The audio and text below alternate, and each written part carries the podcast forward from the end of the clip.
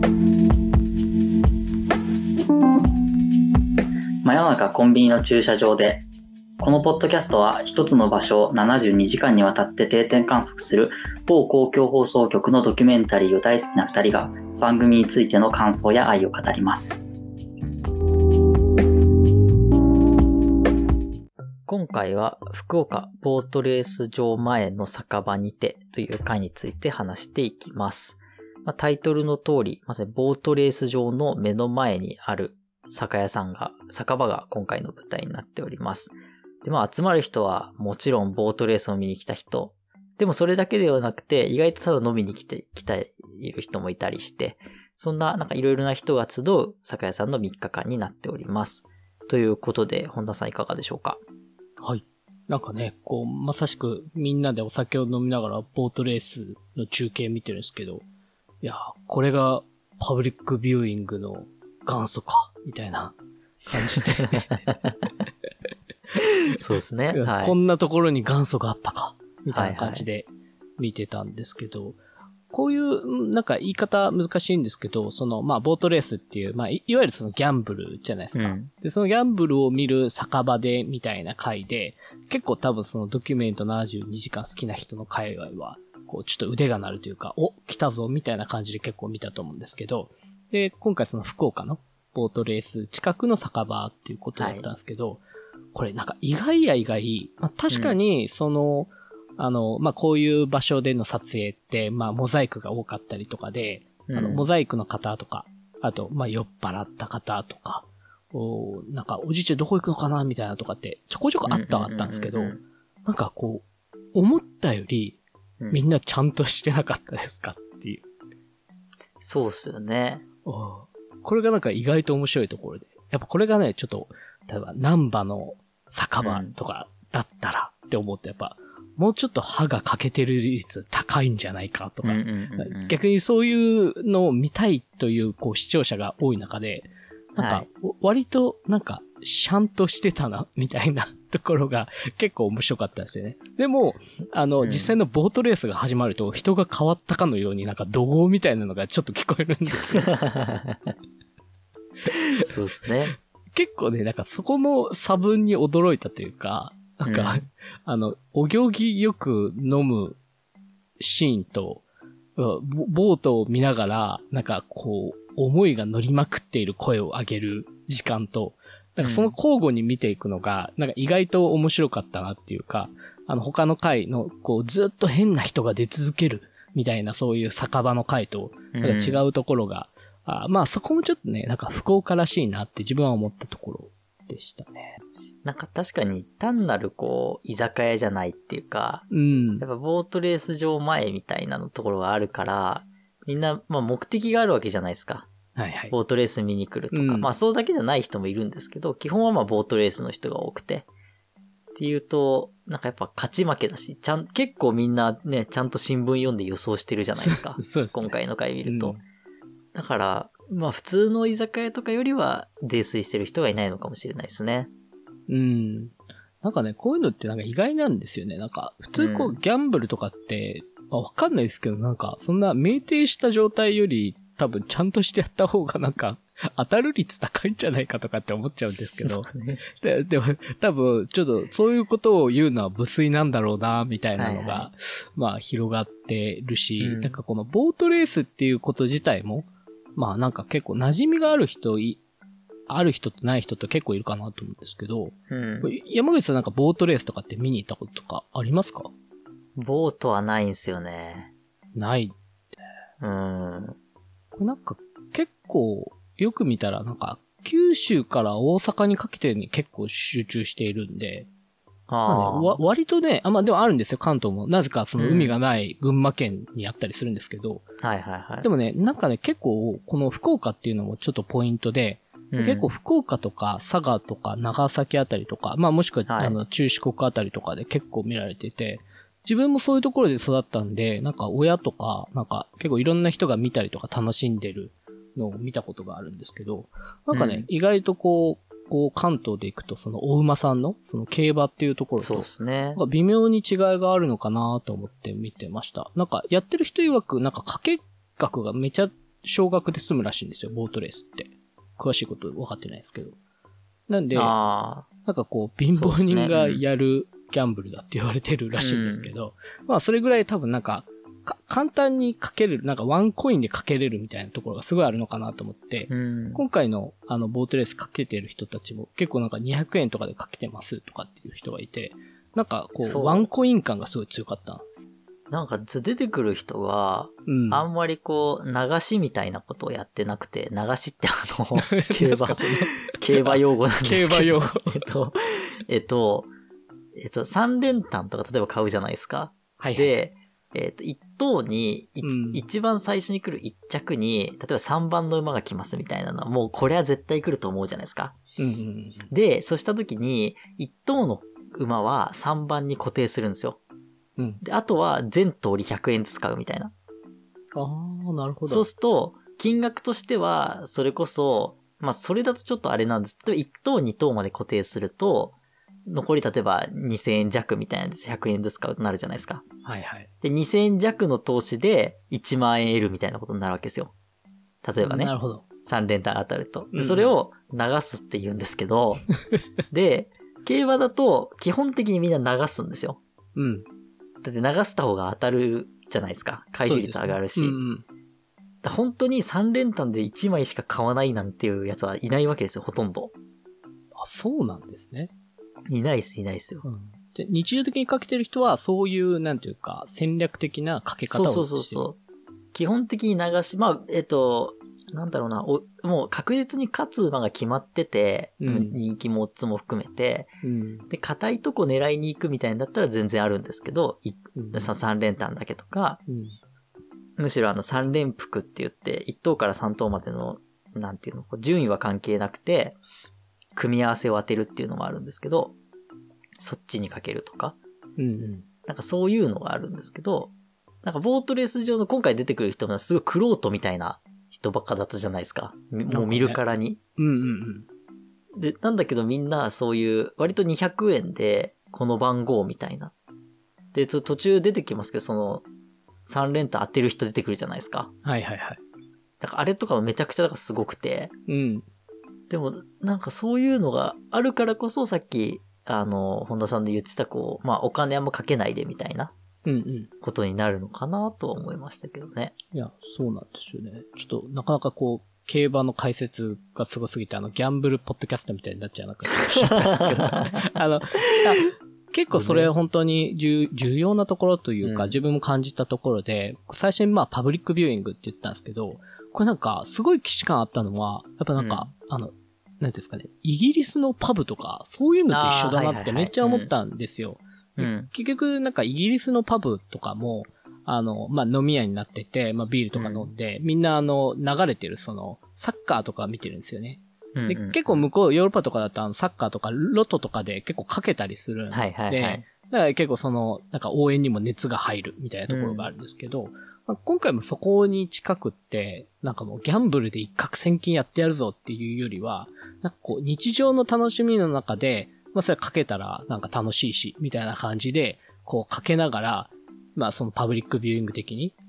映像を見て、まあみんなで楽しむとか、うん、で常連もいて、まあ当然飲むだけの目的の人もいて、まあそこがなんか緩やかに交流しているみたいな感じがあって、なんかすごくこう、まあギャンブルのイメージが変わるというか、なんかこういうスタイルというか、日常、うん、なんかこう、晴れではなくこう、の日常的なギャンブルってこういう感じなんだなっていうのが、なんか分かったかいっていう感じもあって、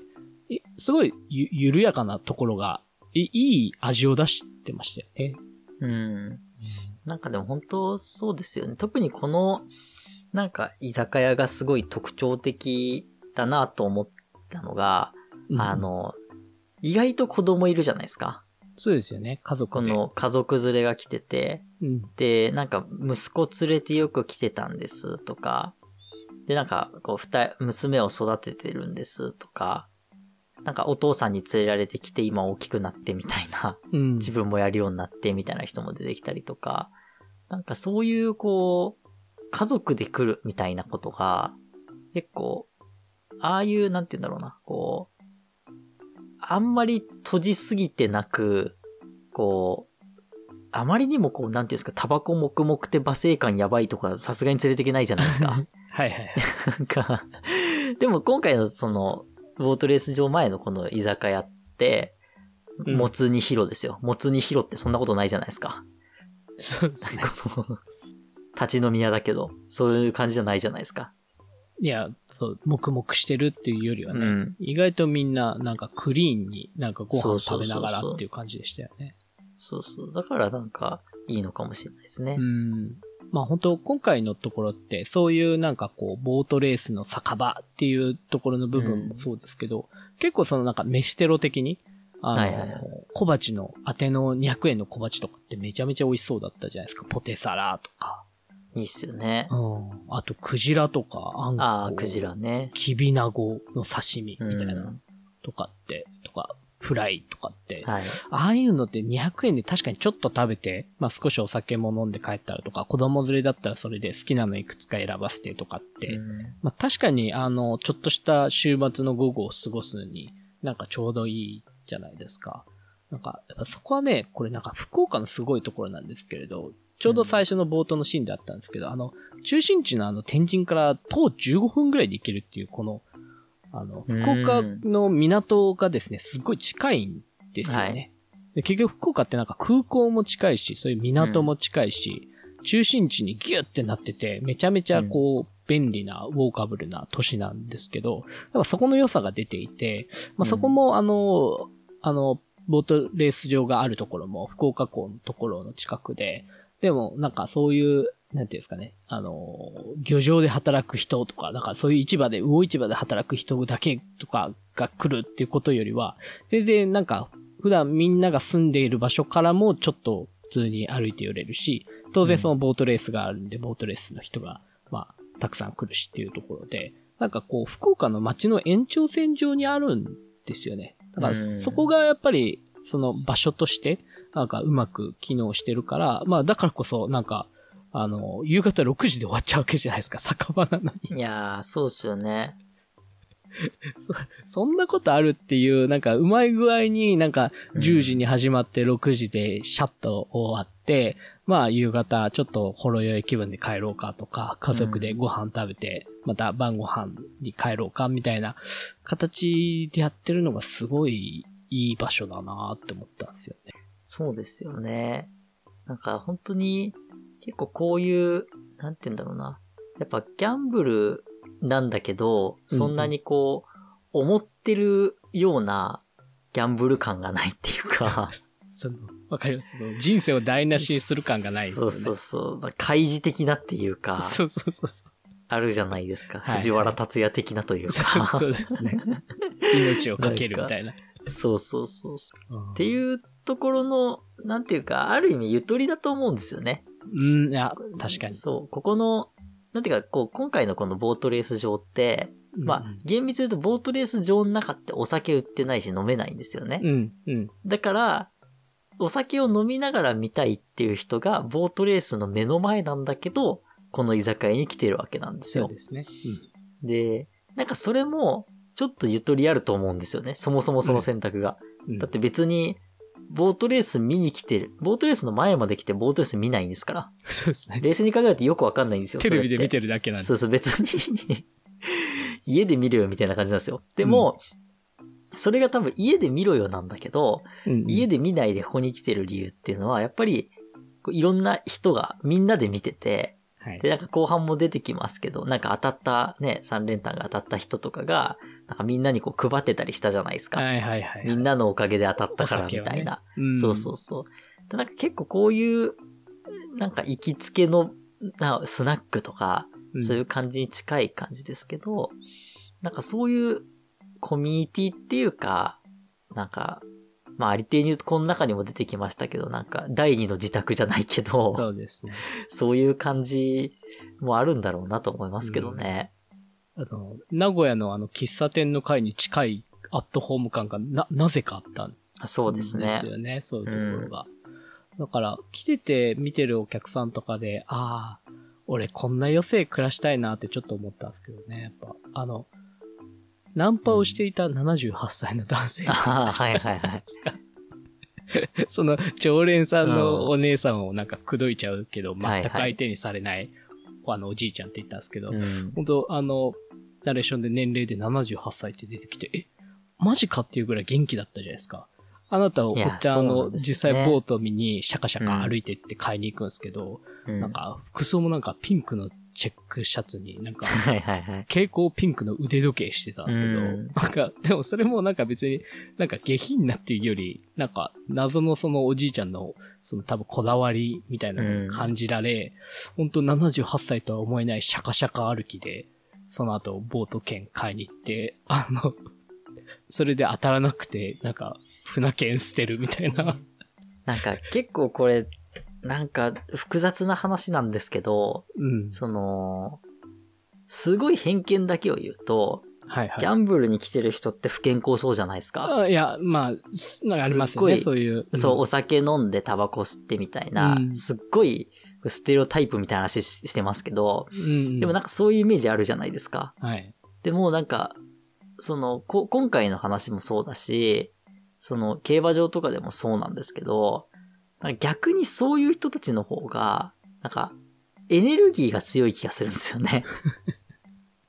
なんか、まあ、うん、それこそ72時間って言うとダービーの回とかね、日本ダービーの回とかすごいわかりやすいですけど、はい、ダービーのその始まる1週間ぐらい前からみんな並んでて、うん、で、もう始まったらめちゃダッシュしてみたいな。っていうのとか、こういうボートレースもそうだけど、なんか一喜一憂みたいな感情の起伏めっちゃ捨てるじゃないですか。そうですね。本当に。だって、言っても200円なわけですよ。うん、例えば自分かけてんの。でも、うん、それはかけてる金額っていうよりも、得れる金額であって、そうそうこれが当たったらそれがなんか、そうそうそう、16,000円とかなるわけじゃないですか。うん、それにやっぱかけてるから、そのなんか起伏ですよね、感情の。